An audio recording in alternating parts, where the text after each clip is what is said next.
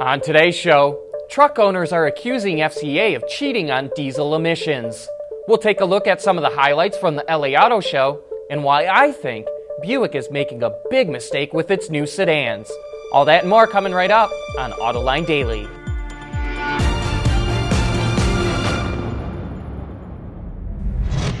This is Autoline Daily, the show for enthusiasts of the automotive industry. Well, another automaker is being accused of cheating on diesel emissions, and this time it involves FCA. A lawsuit was filed against the company on behalf of 500,000 truck owners, claiming FCA and Cummins, which supplies diesels for some of FCA's trucks, rigged the engines to hide emissions that were up to 14 times higher than allowed. The claim involves Ram 2500 and 3500 pickups from model years 2007 to 2012. The suit claims pollutants that are supposed to break down inside the diesels had a tendency to escape, which increased emissions and reduced the truck's fuel economy. Both FCA and Cummins deny the allegations and say they will fight the suit in court. Anyone who's ever been in an electric vehicle knows just how quiet they are, especially at low speeds.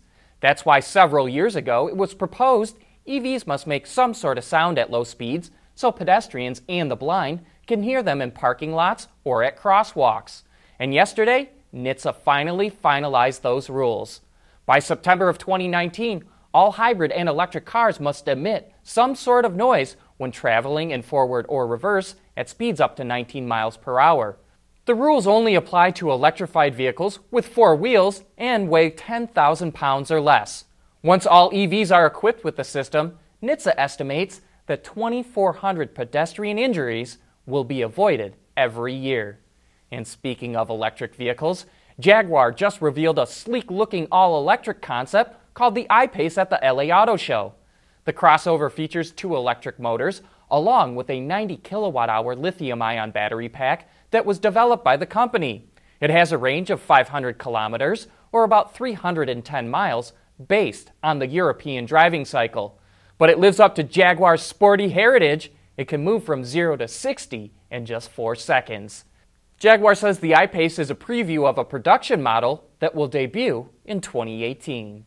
Still to come, a look at some more vehicles being unwrapped at the LA Auto Show. AutoLine Daily is brought to you by Bridgestone Tires, your journey, our passion. Dow Automotive Systems, advanced materials that deliver better results. And by Lear a global leader in automotive seating and electrical systems.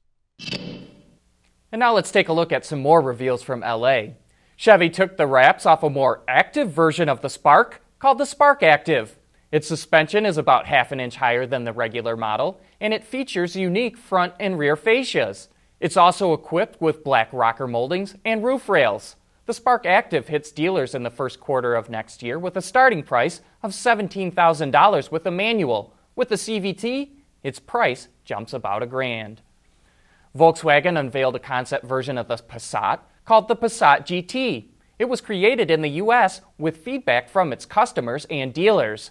Compared to a standard Passat, the concept features more than 20 design changes to the exterior and interior, including a grille inspired by the Golf GTI, black window surrounds, a black roof and trunk spoiler, LED headlights, and smoke taillights. It's powered by a 280 horsepower, 3.6 liter V6 that's mated to a 6 speed dual clutch transmission.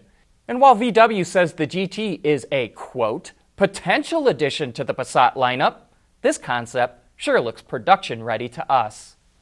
And finally, Ford debuted the new EcoSport that will be hitting North American shores. Key features include the choice of either a 1 liter 3 cylinder EcoBoost engine or a 2 liter 4 cylinder unit the 2 liter comes standard with four wheel drive, and both engines are mated to a 6 speed automatic transmission.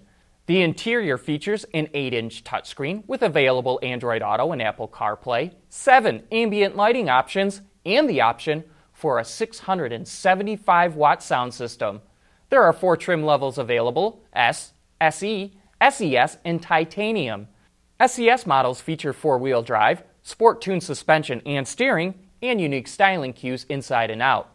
If you're interested in the new EcoSport, unfortunately, you'll have to wait a little while. They won't start hitting dealer showrooms until early in 2018. Coming up next, Buick tries taking a page out of Cadillac's book, but I think it's the wrong move. For the people at Dow, racing is a sport and a science. We enjoy one and learn from the other. But like most competitive people, we like winning at both. This is the human element at work. Dow. Buick is on a real tear this year. It has already sold more than a million vehicles globally, and it's rolling out a number of updated and all new products. But I fear the brand may be taking its sedans in the wrong direction. All right, I just got done driving the new Buick LaCrosse, and I'd like to share with you my thoughts about the car. But before I do that, I want to share with you my thoughts on the Buick brand as a whole. Because I want to do that because it's just going to give you a much better understanding of where I'm coming from when I tell you about how I feel about this car. Now, to me, the Buick brand slots right in the premium segment. That means it should have well engineered vehicles that aren't going to rattle apart over time. They should look good, they should have loads of technology, nice materials, and a nice smooth ride. And you know what? This new LaCrosse nails almost all of those. To me, the exterior styling is fantastic. The interior, it's quiet, it's good looking too. Nice materials and loads of technology. But the one area that this car really lacks is ride quality. I think it's absolutely awful. I have a premium model here. It comes with magnetic ride control shocks, and they're just set way too stiff for this car. You combine that with 20 inch wheels with low profile tires, and it's even worse.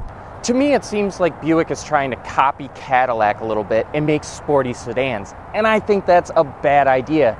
Just give me a nice smooth ride. Now, I will say the lower trim levels come with a MacPherson shock setup. I'd love to know how that drives. You even get the option of 18 or 20 inch wheels. And to me, if I was looking at getting one of these LaCrosses, and I totally would, otherwise, it's a fantastic car.